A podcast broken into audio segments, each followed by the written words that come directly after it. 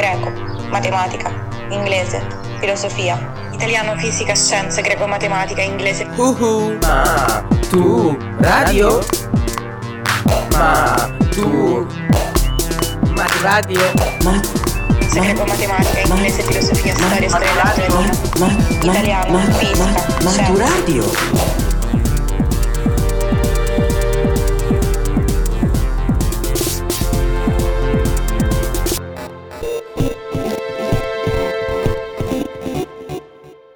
Podcast di inglese per l'esame di maturità letto da Valentina Carnelutti. Samuel Beckett. Hamm.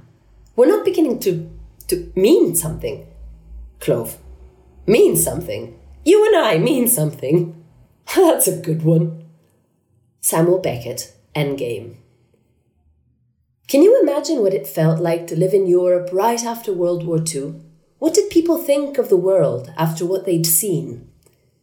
If you were born around the turn of the century, you would have been part of the so called lost generation, a definition coined by Gertrude Stein and popularized by Ernest Hemingway in the epigraph for his 1926 novel The Sun Also Rises. You would have come of age around the time of World War I, a conflict so violent and long that nothing afterwards could ever be the same again. You would have certainly known people who had died in the war, young people like you for the most part. Then you would have lived your 20s struggling to find meaning in a world that seemed broken, ruined. You would have been an adult in the 1930s watching country after country in Europe surrender to fascism and authoritarianism. Italy first, then Germany, then Spain. Finally, you would have had to witness the disaster of World War II, the horrors of the Holocaust, and the largest human tragedy the world had ever seen. What would the 1950s feel like to an artist or an intellectual living in Europe? What themes could you imagine writing about? As German philosopher Theodor Adorno famously said, writing poetry after Auschwitz is barbaric. This is the landscape in which we find Samuel Beckett, Irish playwright, novelist, and poet. As we will see, Beckett wrote his most successful works in the decade after the end of World War II in a world that was desperately trying to make sense of itself. What life was left after the war? What literature could there be after Auschwitz?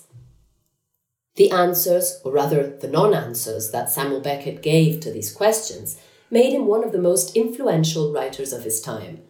Does that sound strange? Well, don't worry. It's going to get a lot stranger as we go on.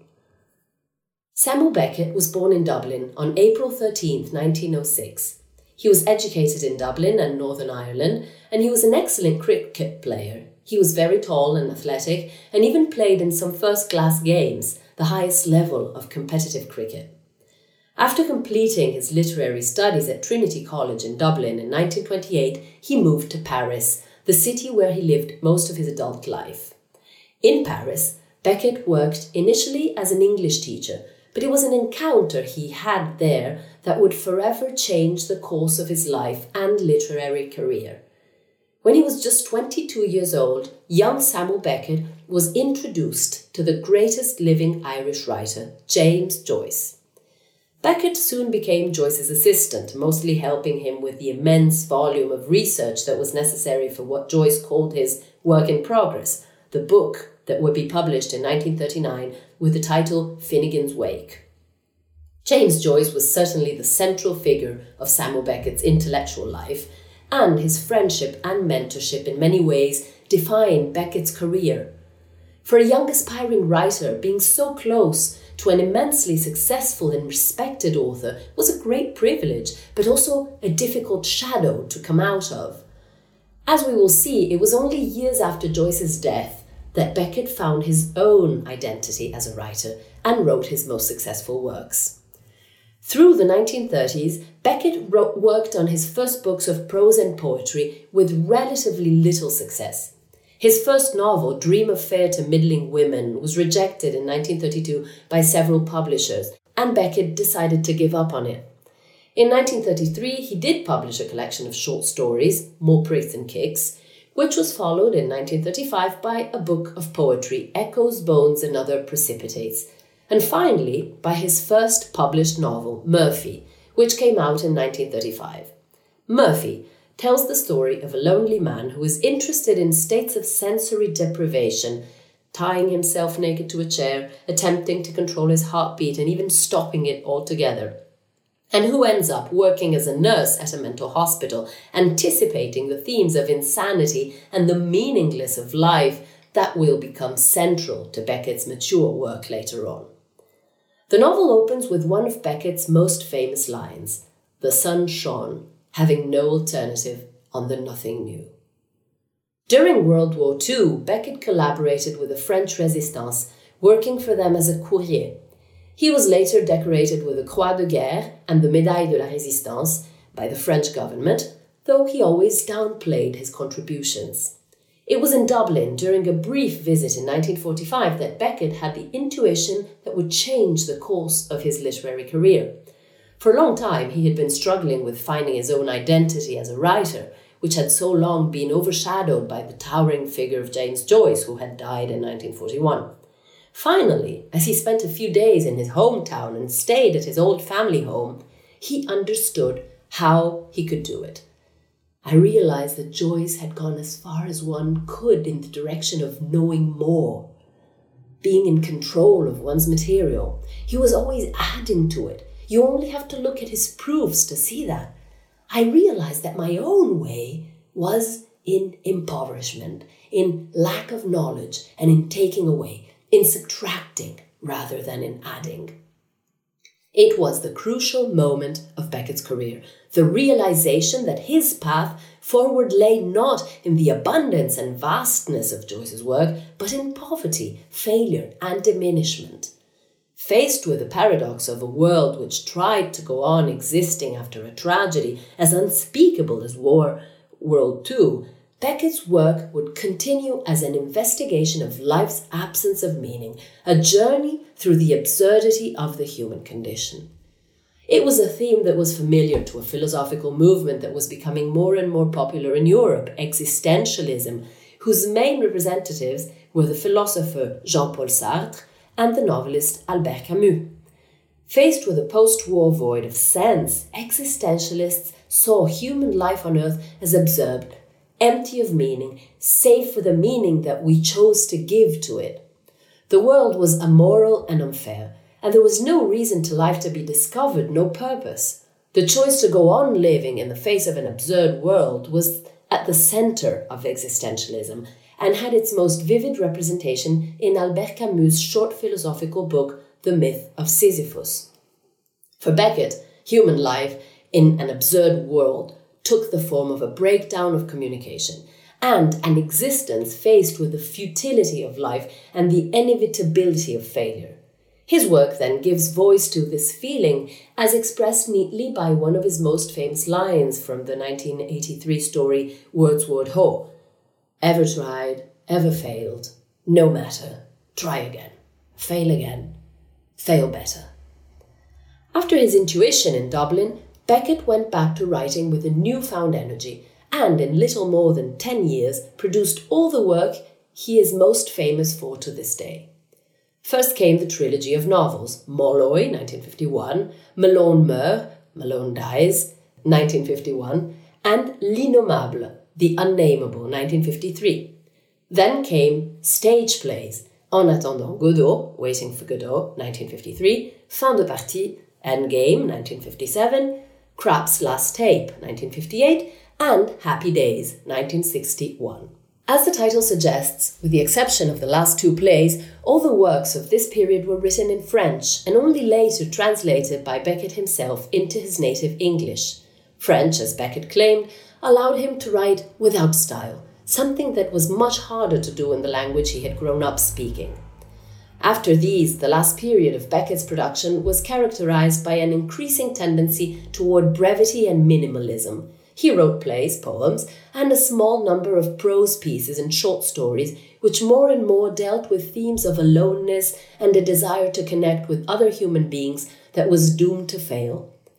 Beckett received the Nobel Prize in Literature in 1969 and died in Paris in 1989, just five months after his wife and lifelong companion Suzanne. Beckett's 1953 play En attendant Godot, Waiting for Godot, is without a doubt the most famous English language stage play of the 20th century.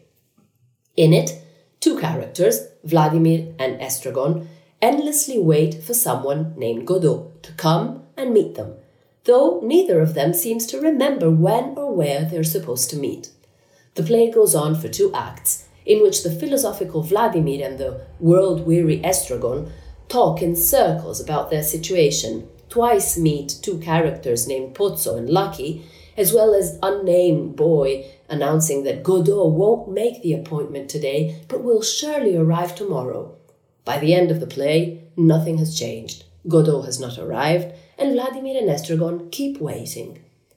Largely considered one of the main examples of the so called theatre of the absurd, Waiting for Godot has fascinated audiences and critics ever since its first performance in 1953. Its elliptical, mysterious dialogues and circular action, where nothing fundamentally changes throughout the play, remain open to an impressive variety of interpretations be they philosophical, psychoanalytical, political, sexual, or religious.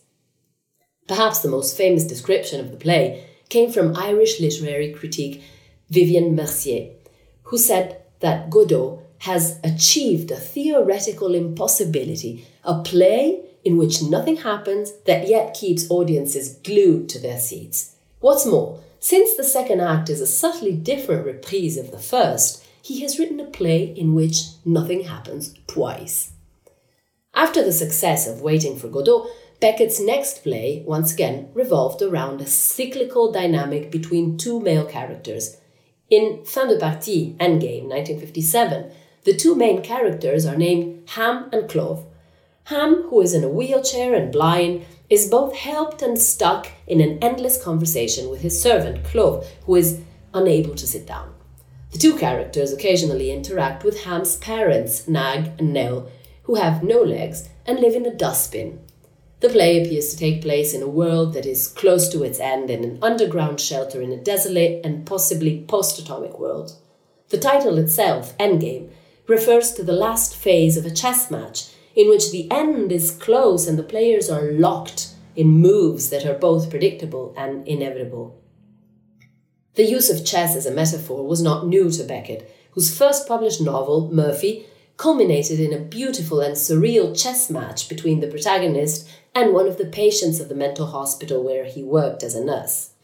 In Endgame, the end of the world atmosphere constantly underlines the futility of the character's illusions of change and gives a sense of inevitability and inescapability to their fearful condition. They are stuck, in short, in a dying world with no hope or meaning and are tragically and comically aware of it. Like Waiting for Godot, Endgame is a famously ambiguous text, open to a variety of interpretations, and it's not surprising that the best known critical study of the play by German philosopher Theodor Adorno is titled Trying to Understand Endgame. Beckett's following major play, Krapp's Last Tape, 1958, was this time written in English, a choice that is particularly interesting given the play's intensely personal nature. It's a one act monologue in which a failed writer named Krapp dresses as a clown, listens on his 69th birthday to an old tape recording he made when he was 39 years old, and then records a new one in which he reflects on his last year. Still rich in the reputation and characterized his previous plays, Krapp's last tape is concerned with the themes of time and memory and with the inevitable failure of hopes and illusions. Happy Days, 1961, is a two act play about a woman named Winnie who appears buried to the waist in a mound of dirt but still goes on about her day, talking to her husband, who largely remains silent, and claiming that she's living a very happy day. In the second act, She's buried up to the neck in the dirt, and a bell rings every time she falls asleep, waking her up again. Apart from fiction and theatre plays, Beckett also wrote radio and TV dramas and scripts for the cinema. His major achievement as a writer was managing to deal with very serious and disturbing themes while appealing to a vast audience. His works are complex, ruthless, upsetting, yet often very funny and full of humanity. Words and language are a key subject in Beckett's artistic world. They are often unreliable, just like most of his narrator's protagonists, and yet they are the only thing we have to grasp and hang on to reality, the world, ourselves. As he wrote in The Unnameable, having nothing to say, no words but the words of others, I have to speak. The success of Beckett's plays remains enormous to this day, with frequent productions staged in theatres all over the world every year. A production of Endgame starring Alan Cumming as Hamm and Harry Potter's Daniel Radcliffe as Clov is still today running at the Old Vic Theatre in London, although obviously suspended now due to the pandemic. In spite of their strange and often deliberately mysterious nature, Beckett's dialogues keep fascinating audiences everywhere with their combination of existential dread and dry black humour. It's a strangely charming pessimism, a surprisingly funny desperation that will keep Beckett's work alive in our collective imagination forever.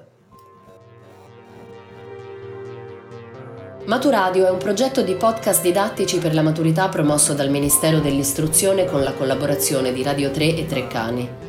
Supervisione didattica a cura di Laudes, ideazione di Cristian Raimo. La sigla di Maturadio è di Teo Teardo.